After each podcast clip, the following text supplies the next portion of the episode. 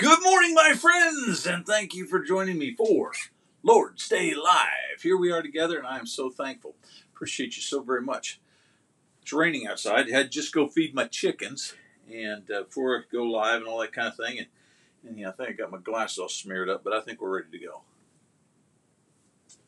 Oh, I got to get my thing jiggy over here. I wasn't even set up like I thought it was.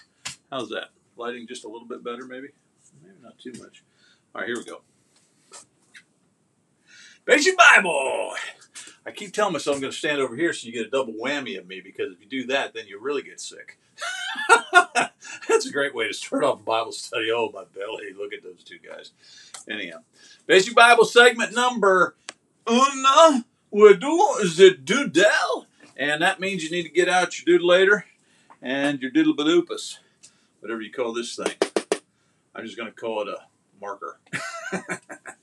Anyhow, see what we're going to do here. See how that, if I had been not in your way, you could have seen that thing and it would have doodled all the way across their screen, but I was in your way, so you didn't see it. All right, here we go, guys. I think at this present time, we are now. Well, guess what's going to happen today? We're actually going to get Jacob married today. So this will be the last day. This is Isaac and Rebecca talking to each other, okay? And uh, what we're going to do next is we're going to move on to Jacob. Jacob's going to get married to Rachel, and uh, that'll be Rachel, and that will be uh, Jacob, but not not yet, okay? Because they're not married. See what I'm saying? I guess we could we could pretend that this is Jacob and Rachel, and they're just now meeting, because that's what's going to happen in our chapter. It's up to you. I don't particularly care. But here we go. Generally Genesis. Come on, here, there it is. Oh, see what generally Genesis. And notice there, it's just like it's like, wow, look at them appear on the screen. Sonny's not even doing anything to make it happen. Isn't he amazing? I know you're having all of those thoughts, but let him go because I I pre-programmed it. It's all part of the computer thingy dingy. Anyhow, here's today. You might notice we got two rings happening here. Yeah. Two wedding rings are going to, because this poor guy, he's going to get duped. It's not, I, I think there's a little bit of irony happening here. Remember, uh, uh Jacob duped his brother, and now things are turning on him, you know, and so he's going to get two brides. He didn't expect the first one. We'll see that here in just a moment. But anyhow, Jacob gets two wives. That's it's this is the the icon, if you want to call it that, that Gabriel has come up with for Jacob. I think it's pretty good. Notice he's still he, he's still carrying the soup around. He, anyhow, and there's the nine. You see it, and then a two is the the two rings that are happening there. See the second ring? You got the shadow. Isn't that great? Gabriel. You're so good. He's working with a church plant in Memphis this summer, so I can't really go in and give him high fives at the present time. But just in case he's watching from Memphis, let me just say, Gabriel, I am proud of you. That's a good picture. so, anyhow, there you go. Now, can we draw that? Probably not. but let's just go ahead, get you two rings here, and make the other ring kind of inside this one. See how that wasn't hard. See what I'm saying? Now, we probably ought to give them both a diamond like this. Okay oops, that, that you're supposed to go the other way. Go out. There, that looks kind of like a diamond, doesn't it? Yeah, there you go. So this is the two, okay? That's the two. It's kind of a shadowing thing, I guess. That's what's happening. That's, we're actually doing a lot better than I thought this time. Now, here, here we go. We'll get the real detailed Jacob stick figure because I can't do details. But anyhow, we can give him a, a silly little hat if you want to. Let's go like, how did Gabriel do that? Just kind of he got a big old head happening there, doesn't he? Okay, and then um, so that's Jacob. Oh, soup. We got to give him the soup bowl. Yeah, and then this comes around here, and it, this is the soup. This the the uh, the aroma, I guess it is the aroma from the soup. So there you go. So my buddy Jacob, let's see if I can do this upside down. Jacob gets two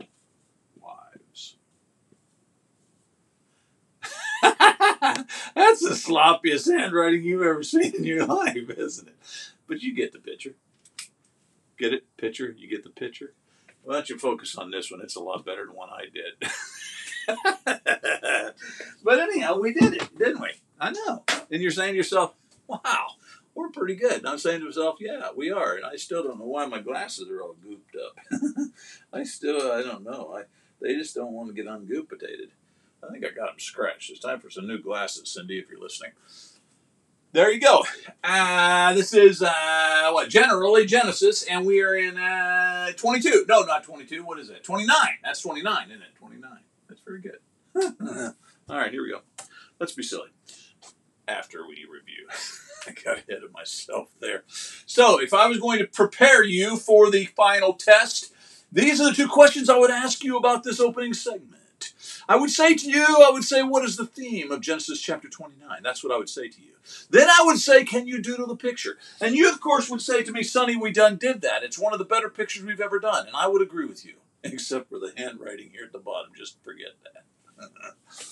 okay. Okay. Sillyville, here we go. Now it is time to get silly. What do snakes like to study in school? Snakes, school. I'm telling you, if we'd had snakes in school, I wouldn't have stayed long. I hate snakes. Oh dear. I have to get up under our house a lot and do all kinds of plumbing work and everything. And man, is a snake there? Is it crouching over there? You know. And, and the snakes here in Arkansas, they're they can they're not good. Some of them can be very.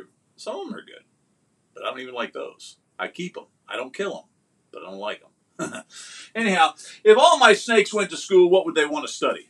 I think they would probably want to study history. Get it? because that's the sound the snake made. History. you could probably remember that one. That's a really simple one. I know it's not as funny as some of those that I tell, but it's already pretty good. If you're thinking about it, it's already pretty good. It's starting to salivate in your head. salivate. Okay. Segment number dose. Here I pop up. There it says make a memory. This is where we apply the old gourd. You know what I'm saying? We're going to put her in order. We're going to try to make something stick up there in the places where sometimes it don't stick like it's supposed to stick. You know what I'm sticking? I'm saying? Okay, here we go. All right, here is your passage. I shall step upon myself this way. Actually, I'm not going to step upon myself. I'm just going to step over there. That's what I meant to say. And so here you got, I don't know. I guess we're going to go with Jacob and, uh, what's her name? Rachel? Is that her name? Yeah, there it is. Rachel. I get Rebecca and Rachel messed up. Do you ever do that? Well, get them straight because you're going to have to do it right on the test. Anyhow, so Jacob says to Rachel, Listen, I just met you just moments ago, but here's what we're going to do.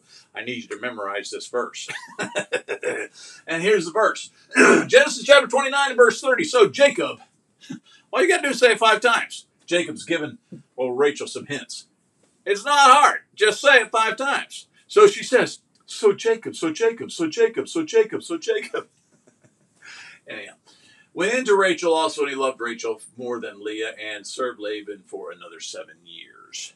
And the reason I chose this as your memory verse is because it mentions both of the wives. Uh, one of which he did not expect to get. Leah was not really in the picture. he didn't expect to, to wake up with Leah, but he did. And anyhow, so that's what happens when that happens. you know what I'm saying? But if you can't get it that way, I'm going to give you another way. What you can do is you can apply the old blank space technique. and you see old Rachel says, I don't know if I can do it. There's my buddy Danning, Danning, Dennis watching all the way over there in Kenya. I love you, brother. I so appreciated your work over there in Kenya. Good guy. Love that guy. Anyhow, uh, so uh, Jacob says to Rachel, and Rachel says, But I don't know if I can do it. Rachel, you got this. You can do this. You put blanks there. And I know that one because I said it five times. So Jacob, so Jacob, so Jacob. you know what I'm saying? And so you put blanks there, and then you're able to say the verse, and it's like sticks in your gourd, and that's the whole point. You know what I'm saying? oh dear. So, if I were going to test you on the material from segment number two, I would have obviously called you to memorize the verse. That's the second question. But the first question is how many additional years did Jacob serve Laban in order to have Rachel as his wife? Now, it can be a little bit confusing in this chapter. I'll talk about this a little bit more later, but what happens is Jacob serves for Rachel seven years. But instead of getting Rachel for his wife, his uncle Laban tricks him and gives him the oldest daughter, Leah. And Jacob says, What in the world? And Laban says, It's okay. It's, I'll give you Rachel too, but I want you to serve another seven years for her. So in all, he's going to serve 14 years to get Rachel, really, if you think about it, because he wasn't really wanting Leah in the first place, as we saw in our memory verse. But anyhow, in this one, it says how many additional years. He's already served seven. Now he's got to serve seven more in order to get Rachel to be his wife. Now he's going to actually marry her after the first seven, okay? But he still has to stick around for another seven. Does that make any sense? okay. I love these girls. What type of music do balloons hate? I asked my wife this question last night, and she got it. And she's sharp. I get that. And so some of you probably aren't as sharp as my wife, but that's okay. But she's sharp, and she got it. She picked up on this one. She, uh, I think she had two guesses first. Uh, no, made one guess, then the second guess she got it. But she got this one. Now I'm rambling here so that you can have time to figure it out. Did you figure it out? What type of music do balloons hate? They don't like this kind of music. What kind of music? Rock, contemporary, classic. Think about it. What type of music do balloons hate? Pop music. I get it? Because the balloon pops. She's laughing. She's laughing. He's laughing. You're laughing. We're all laughing because that was pretty good. What type of what type of music do balloons hate? Pop music, obviously. oh dear. All right, segment number three. As we enter into the segment of number threeness, we're going to ponder a passage. There's my little buddy sitting by the pond, fishing while thinking. Ponder. He's going to ponder the passage. And here's where we get a little more detailed, right? All right, here's our little clue up here. All right. Then Jacob said to Laban, remember Jacob, you know who Jacob is, but Laban is his uncle. Okay. In chapter 29, he shows up at the camp of Laban. Okay, he has watered the the sheep for uh, Rachel, etc., and a lot of really neat stuff is taking place. So read the other part of the chapter. But what we are going to deal with is he's already arrived at Uncle Laban's camp, and he says, Jacob said to Laban, after serving him for seven years, uh, so it's pretty big summary in chapter twenty nine. We we arrive he served seven years. It's you know not a lot of details, but he says after that he says, "Give me my wife that I may go into her, for my time is completed." So Jacob says, "Look, I you agreed seven years earlier that if I work for seven years that I could have Rachel as my wife. It's time. I want Rachel as my wife." So Laban gathered all the people together of the place, and he made a great feast. We're going to have a wedding banquet. It's going to be great. So you know Jacob's excited. This is cool. Rachel's no doubt excited. I suspect. You know, oh look at here. We're going to get married. But in the evening, he took his daughter Leah and he brought her to Jacob and he went into her. Now, I know you're saying to yourself, how in the world do you sleep with a woman all night long and not know who she is? I get that. And there's a lot of reasons that might have been the case or how that happened. I don't really understand it myself, but it did. So what happens is Laban gave his female. Well, so he's going to go in. Uh, pause for forget twenty four for a moment. So he's going to he's going Jacob. Sure enough, he's going to go in and going to sleep with Leah, thinking evidently it's Rachel, but it ain't. Okay. Now, a little side note, parenthetical phrase, if you want to be real fran- fancy about it. Laban is going to give a female servant, Zilpah, to his daughter, Leah, to be her servant, which would have been traditional, I, I suspect, back in the day for, for rich folks, that they would assign one particular servant, kind of like a handmaiden, somebody who's going to be a special attendant for my daughter. And so Zilpah is going to be the handmaiden for Leah. Now she's going to come up later. Zilpah is interesting. In fact, the other ladies too. She's going to come up later because there's going to be children born to her on behalf of Leah. You'll get that later. Okay. Uh, okay. So, and in the morning, behold, it was Leah. Like, I've been sleeping with the wrong woman. And Jacob said to Laban, What is this that you've done to me? Did I not serve you for Rachel? Why then have you deceived me? So obviously, Jacob, he said he's deceived, so evidently he got fooled in this whole situation. He didn't realize what was going to happen. Laban said, It is not done, so done in our country to give the younger before the, the firstborn. Now, once you read the whole story about Laban, this guy's not very trustworthy. But I really think he was put in the path of Jacob by God so that Jacob could get a little bit of his own medicine. because, uh, like, uh, you remember, Jacob's not very honest himself. But anyhow, Uncle Laban says, "Look, you know, here in our country, we've got to get the firstborn has to be taken first, and so you should have known that." I guess is the implication here. Jacob would have had no way of knowing that, I don't think. But anyhow, so Laban says to him, "Look, I, have got to marry off my my first girl first, so Leah's got to go." And then then he says, "Complete the week for this one." and we will give you the other also in return for serving me another seven years. And so he's actually going to marry both of those girls within a week or so of each other. Okay, so he's going to get Rachel later on this week uh, or in a week or so. But he has to marry Leah first. And so he does. Then Laban gave him his daughter Rachel to be his wife.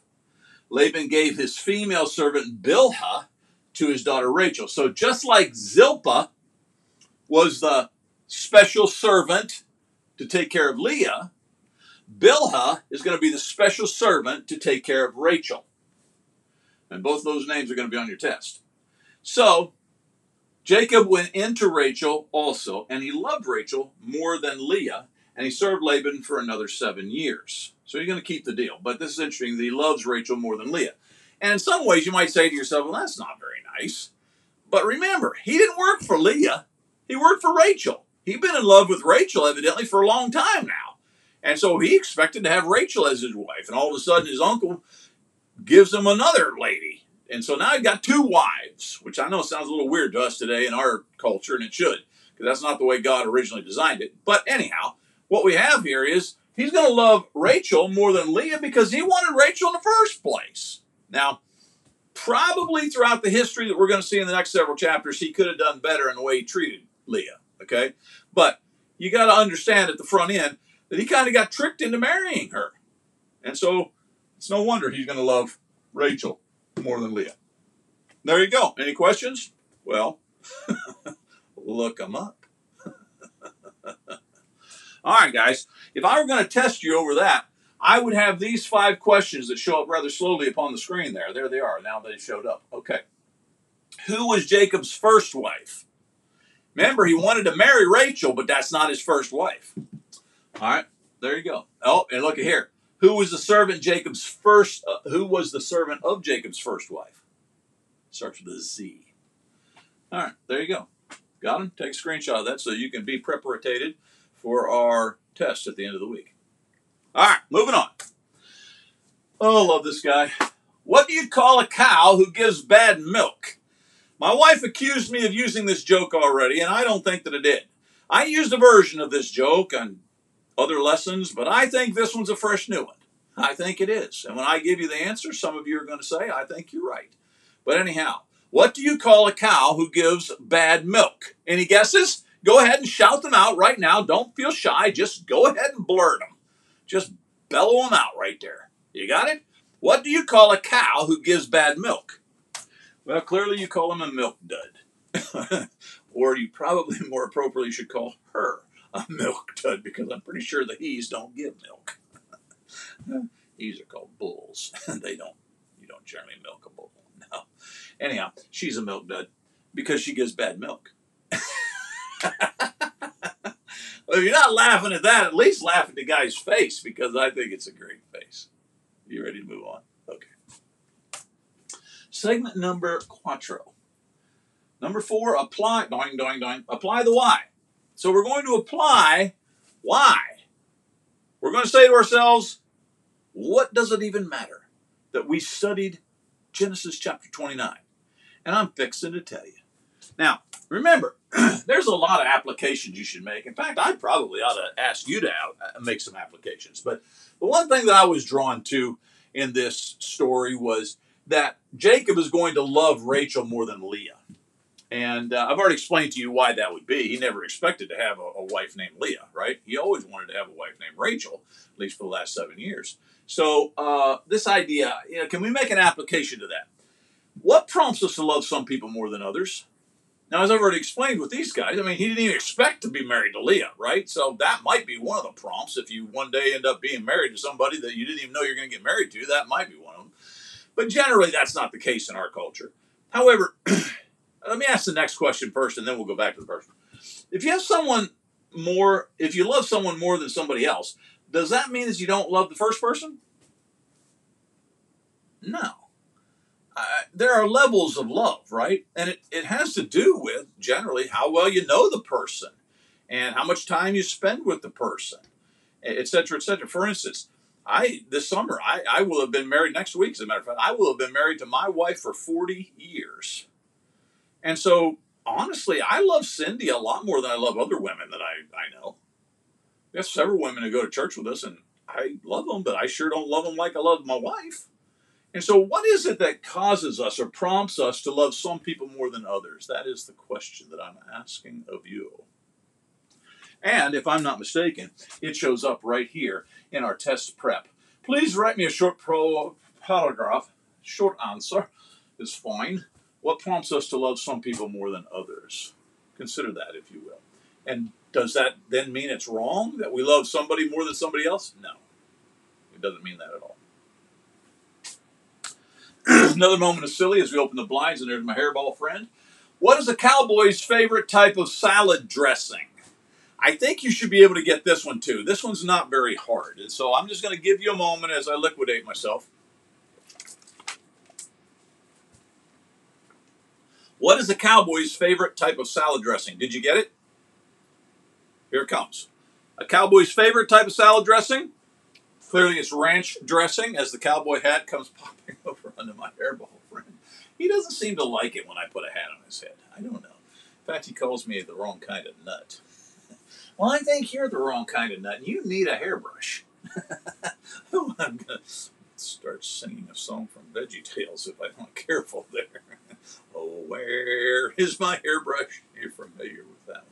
Anyhow, what is a cowboy's favorite type of salad dressing? It's ranch dressing. Ranch dressing. I know they just keep getting better. All right, segment number five. Here he comes. Watch him. He's right here. He needs to brush his teeth, but oh boy, oh boy, oh boy. Time to test. Oh, I know you live for this. This is the moment you just crave. You say to yourself, Sonny, I can't wait to get to this part. I know what you're saying. Here they are, guys. We're, look at that. We're in test number 26. Wow. All right, there are the questions. Take a screenshot of that, and you will have the screenshot of that. And then you'll be able to have the final test of that so that you can test yourself on that. and did you get that? have I said that enough? Oh, that there is that's what I'm talking about. That right, that. Anyhow, there, have I you got it? You want me? No, I'm not going to get out of. Okay. There. That better? Okay. Thank you guys for being with me. I love you. Matthew 16, 26. Remember, what is it? Be there. Well, that was fun. Watch it right here. It's coming. Watch it. Boom! Well, that was fun. At least for this guy. If you found that to be worthwhile, would you please take a screenshot of this one as well? Add us to your missions giving. Pray for us regularly, especially that woman as she puts up with that man. And uh, help us to continue to provide this for young people around the world and old people too. My buddy Dennis, he's not just a, he's not a young person. He's probably about my age. My buddy Dennis over there in Kenya is watching, and so help us continue to prepare and to make these things available for Dennis and over in Kenya as he uses them. I hope with young people over there, and I can use them. And uh, we got we got students in Uganda, we got students in uh, uh, India, and all around the world. And I'm hoping that they're using these. So please support us. that leads us to prayer time. And what I'd like to ask of you is uh, in the next, I got five minutes to get this in. If you've got anything that you'd like for us to be praying about, would you please go ahead and notate that on the screen and I'll try to read it off so that it can become part of the recording because obviously the comments do not become part of the overall recording of this thing. But if I read them off, then you'll have them, and folks around the world, literally, including folks in Kenya, my buddy Dennis in Kenya, will be able to pray for you here are some of the things I've got on my heart right now. I've got a dear friend who is uh, scheduled to have an epidural. Uh, a lot of pain in his back and legs and things of that nature. Lives in Kentucky. I love him very, very much. Phenomenal voice. Uh, really good guy. Uh, so if you would, please remember uh, him in, in your prayers. His name's Charlie. Uh, my mom and dad had a really tough night, and uh, my dad's uh, had a lot of chest pains. Still hadn't heard from the doctor as far as scheduling a catheterization and uh, heart cath. We're just not really sure what's going on there, but had a tough night. In fact, they called me earlier and said they're just not up to to uh, doing much today. And uh, so, if you would be be remembering my mom and my dad, my mom's got ongoing pain, fibromyalgia, that kind of thing. And when it gets really wet, as it has been here the last several days, storm during the night, it really gets after her. But she also has, on top of that, an eye issue. Uh, probably dates back to her stroke that she had a year ago, and uh, it's really bothering her. You ever have something in your eye and it just itches and you just it, it disrupts your entire life pattern? Well, that's where mom's at right now. So please, uh, if you will, remember my mother in your prayers. Um, would you also remember Gabriel? He is present tense in the midst of an internship in Memphis with a church plant there, having a wonderful time. So proud of this young man. But he has the opportunity to go to Greece uh, for two weeks and work among the refugees of Greece. Now, let me, I, I, I might ought to update this from last time. It's possible that he will, instead of going to Greece, he will actually be going to Poland and work among the Ukrainian refugees, which I would really like that because Ukraine has been in the, mo- in, the news a lot lately, etc. We're not really sure. The details have not yet been fully worked out, but he is planning to leave, I think it's July 26th, and he'll be gone for two weeks, going with a mission family. They're going to Europe. And uh, he's going to be able to see a lot of things and be involved in a lot of things, but primarily this idea of working among the refugees, either Ukrainian refugees who are fleeing the war and going over into Poland, or Muslim refugees who are coming into Athens, Greece. We're not sure exactly which, which but if you'd be praying for him, please. I have been having folks beg me, including Dennis has asked, if I could come to Kenya. And uh, another one of our school biblical study students, Peter, has asked if I could come to India. And others have asked. And I, I, I, it's something that is on my radar. I'm waiting for God's leadership. Does he give you the money? Uh, we are working on my passport right now to update it so that we can have it, etc., etc. So I don't know what God's going to do there, but if you'd be praying about that, because I'd love to put my arms around old Dennis and tell him how much I love him uh, in person. He and I talk every once in a while on Zoom meetings and that kind of thing, but it'd be a whole different thing to be in the same room with my buddy. So whatever God wants, please be praying about that if you would. Uh, a dear friend who is in hospice care, uh, they moved her to hospice care just this past week, and uh, please be praying for her in a lot of pain, uh, and so they're having to keep her heavily medicated. So please pray for her. Her granddaughter got married just yesterday, so please pray for her granddaughter as well. Uh, converge, conversational Christianity. This is something I really want to take a moment to, to tell, talk to you about. Cindy and I have put together some information about conversations that we can have with others that we meet that surround themselves around Scripture, specifically the book of Acts. And uh, we are asking, if you're interested, to uh, let us come to your congregation and, uh, or at least message me and I'll give you more information. Uh, we have no set fees, etc. We'd like to ask if you could help us with travel expenses, that kind of thing. But it's a it's a weekend seminar, Saturday from about nine to one or two in the afternoon, and then Sunday morning I teach the Bible class and the sermon. That's basically all it is. But it's all about practical conversational tips that can rally around the themes in the book of Acts. Really, really practical stuff. So, if your congregation would be interested in having something like this, it, it, would, it would be good for all ages uh, to participate in this, helping them to understand how they can talk about the Lord and uh, and just casual conversations. So pray about that if you would, please. And then, of course, as I always end with the home church worship guides. As I told you, a good friend of mine out west named uh, Henry, uh, he and his family have begun home church scenarios, and so very, very proud of them. This is the home church worship guides that I try to put out every Saturday. So if you're looking for them, look for them on Saturday. I try to put them out on Facebook on Saturday, or you can go to my my webpage and uh, you can you can find them there as well. Uh, many of these, I, I, not, all of Acts is not up yet, but I all of Luke is up. I know that. But anyway, you can go there and you get all of Luke. But here is as we're working through the book of Acts. Here's Acts chapter 26. Here's your Sunday home church uh, guide that's patterned after the material that Paul gave to the home church in Corinth. And then you can take it Monday through Saturday and you can continue to capitalize on that chapter by having home devotionals. So anyhow, I'll get my head out the way and get a drink real quick before we go into our segment with sermon.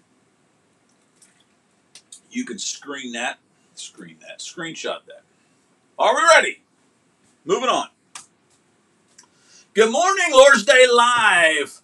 Thank you for being with me for our sermon segment. I am so thankful. We're into Genesis. Well, let's just watch it. I'll put it. Here it is. You ready? Booyah. Genesis chapter 29. Here, there, there it is. Genesis chapter 29. Interesting chapter. Really interesting. In fact, I struggled a little bit with which direction I wanted to go with this chapter. Because in this chapter, we're going to discuss a guy who gets two wives, one of them unexpectedly. what are you doing that? And what kind of applications can you draw for today's world where you wake up with the wrong woman? Uh, kind of a thing. Probably a lot of applications, actually, we could be drawing. But I'm going to take it to a little bit more of a positive slant as we look at Genesis chapter 25 and chapter 25, chapter 29, and we try to make application to it. If you're part of the Restoration School of Biblical Studies, here are the five questions that I have put together for you. Screenshot that. If you're not, you can use them for your own personal Bible study anyhow. All right, did you get them? Very good. As we move into Genesis chapter 29, I'm going to give the theme of a crazy little thing called love. Perhaps you remember that little jingle from the past. A crazy little thing called love. Because there's a, and I say this reverently, there's a crazy little passage about the love between Jacob and Rachel that I just, I've, I've always loved this. I love a passage about love. Anyhow, because it, it's just so sweet. And I want to draw several applications from it. This would make a really good sermon for Valentine's Day. But in Genesis chapter 29 and verse 20, you go, you have these words. So Jacob served seven years for Rachel, and they seemed to him but a few days because he loved, because of the love he had for her. Now, the backstory from this, if you don't already know it, is that uh, Jacob has had to run away from camp because he's stolen the, the blessing from his brother Esau. And he ends up many miles from home at his uncle Laban's camp and he has fallen in love with Uncle Laban's daughter, Rachel, younger daughter. Uh, and uh, he fallen in love with her, and he's made an agreement with Uncle Laban that he would work for his uncle for seven years in order to marry Rachel. And that's what this particular passage is all about. However, in the process, just to give you some more of the interesting highlights to this chapter, in the process, the night he goes and has the big party, thinks he's going to go in and sleep with Rachel. He ends up waking up the next morning with Leah. Now, you may be asking yourself, how do you wake up with a different woman, didn't know who you're sleeping with all night long? And I did want to share this during the Bible class time because of children, etc. I think there's a lot of possibilities here. One of which is they may have drunk entirely too much that night, and so he's in a drunken stupor as he goes off to bed. I can't prove that. I don't know that. But for whatever reason, it's pretty obvious in the text that Jacob's going to wake up the next morning. He's going to be sleeping with the wrong woman. And he's going to go to his uncle and said, What'd you do to me? And uh, his uncle is going to say, Well, look, it's not our custom to give the youngest daughter away first. And so you got to take the older one too. And in that process, it's going to say the last, I, believe, I think it's even the last verse of this chapter, it's going to say that he loves Rachel more than Leah. And you can understand why he would. All right, that's kind of the negative side of the chapter. Now let's come back to the positive whatever you do with what has happened here, you do have to understand that he does love Rachel to the extent that he's going to work these seven years and they're just going to seem like nothing to him because he loved her so much. If, in fact, you do the math, you're going to find out that in total he works 14 years for Rachel. And he's going to get her after seven because what's going to happen, he's going to marry Leah, then he's going to have to have a week, a celebration of that marriage, and then he's going to get to marry Rachel. But he's to he's going to get her after about seven years of work, but then he agrees to go ahead and work another seven. So if you think about it, he must really love this girl, okay? Because he's not just working seven years, he's uh, ultimately going to work 14. All right, let's come back to our text then. So Jacob, he's going to serve those years, and he does so. They, they just seem like a few days in because he loved her that much. All right, a couple of sweet little applications that we can make with regards to a crazy little thing called love. This idea, number one, of love as an investment in comfort. You might not see that initially, but I want you to remember that as Jacob flees camp, he's leaving with the understanding that Mama's going to bring him home eventually. I doubt seriously as he's walking away from camp that he thinks he's going to be gone seven years. And by the way, it's a lot more than that. But uh, he he goes and he is comforted by the love that he has for this woman, Rachel. And because of that, I think it can be implied that he was able to overcome his homesickness, his desire. Because remember, he's a, he's a mama's boy. And he, he can overcome that. The desire to rush home where he couldn't because his older brother would kill him. What am I going to do? He has to stay away. And he falls in love with Rachel. And I think that comforts him along the process. Not unlike what happened to his own daddy, Isaac. Go back several chapters and you find Genesis 24. Then Isaac brought her into the tent of Sarah, that's his mama, and took Rebekah, that's the mama of Jacob, and she became his wife, and he loved her.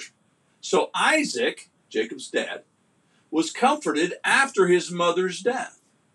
So, in the same way that Isaac was comforted when his mama Sarah passed away, Jacob is comforted by Rachel when his mama is no longer around. And the scripture doesn't seem to indicate that Jacob ever gets to see her again in this life. And so that whole idea of love being an investment in comfort, I think, is rather interesting. I say investment because he seven years, but those seven years are like a few days. But there, it's an investment. He is going to put some work, some investment, some refocusing of his mind, going to take his mind off of missing mama to I sure love that Rachel. I can't wait till I can marry her. Love's a crazy little thing, isn't it? Number two, a crazy little thing called love also leads you to the conclusion that love is a distraction of satisfaction. Play on words. Distraction of satisfaction. It says that he works these seven years, which ultimately ends up being 14, but he works those seven years and they seem like a few days to him. Like it just went by real quick because he could keep his focus on the goal. And he, he never took his mind off of where this is going to lead to. I am one day going to be with her. She's going to be my wife. And how great is that going to be?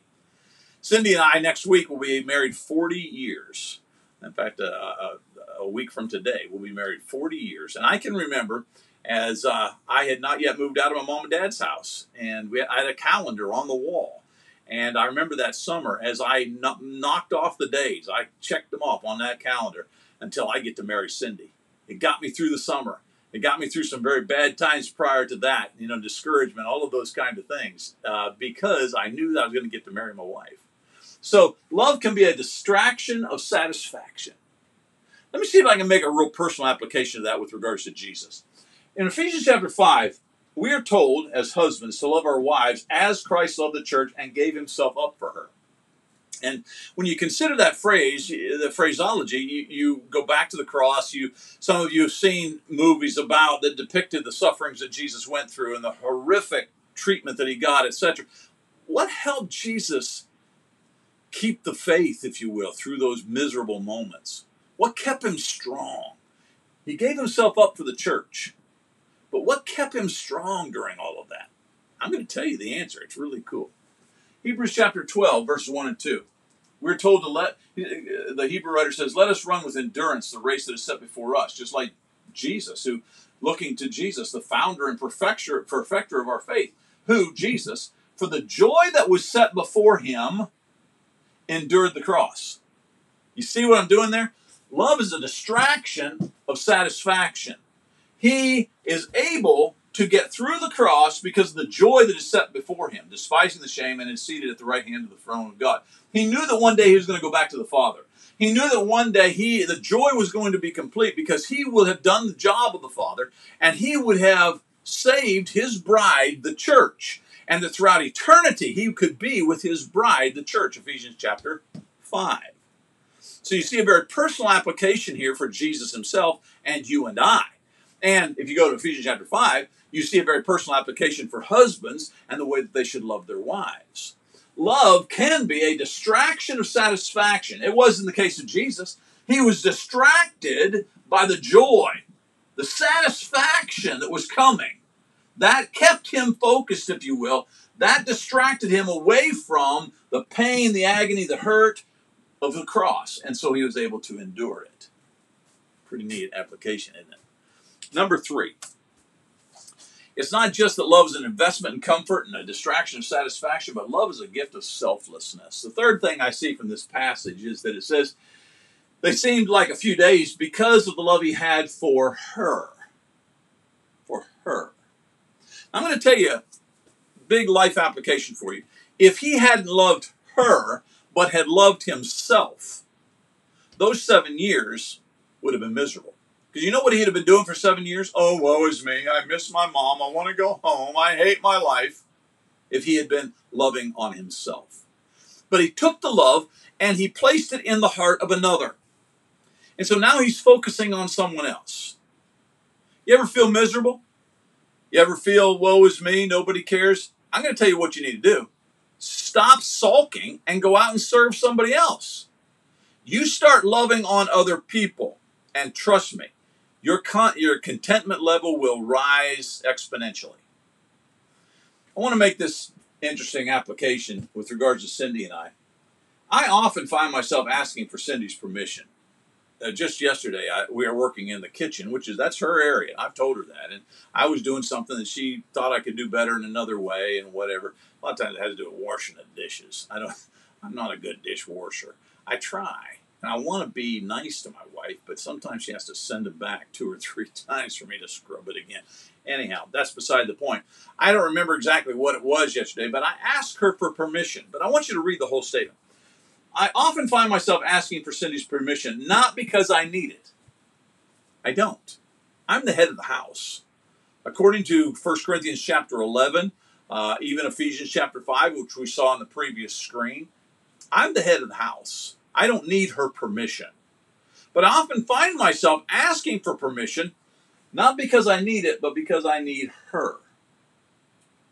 I would suggest to you that it is impossible for a man to truly be what God wants him to be as far as the head of a home.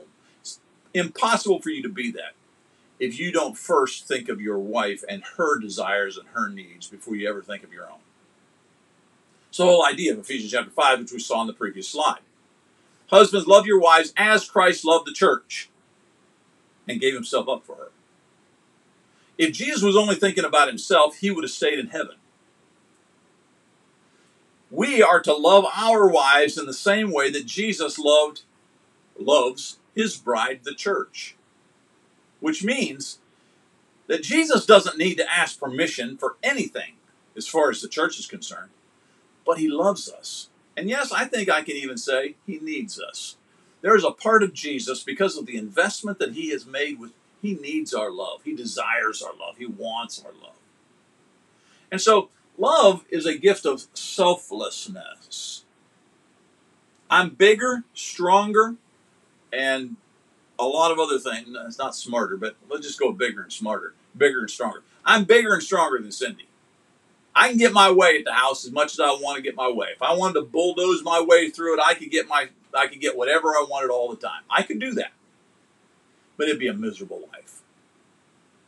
I often find myself asking for Cindy's permission, not because I really have to have it, but because I really have to have her. I need her. That changes the entire scenario. So, love, according to this one little verse, a crazy little thing called love, According to this one little verse, we get at least three applications. Love is an investment in comfort, it's a distraction of satisfaction, and it's a gift of selflessness. And you put that together along with other things, read 1 Corinthians 13 and other places that we have descriptions of love. But you put those three things together, and you begin to have the makings of a really good relationship. And I'm proud to say that over the last 40 years, Cindy and I have practiced those three things. And we're as, we're as happy as two newlyweds 40 years later because of what God says we can do and should do. And if we do it, contentment will come our way. Well, here's the uh, questions from that particular lesson. I think we covered them pretty good. Go ahead and screenshot that and you'll have them. Got them? Thank you guys for being part of my Sunday every week. I love you. This is Sonny Chow saying, Be there, Matthew 16 26. One last thing I will share with you is if you uh, have the ability, please continue to pray for Cindy and I, and if you can, uh, would you uh, make us part of your missions giving? We need it. It is the Lord's Day, and being that it's the Lord's Day, I pray that you'll give him what he deserves the simple, innocent, meaningful worship that comes from your heart. I love you. Be there. Matthew 16, 26.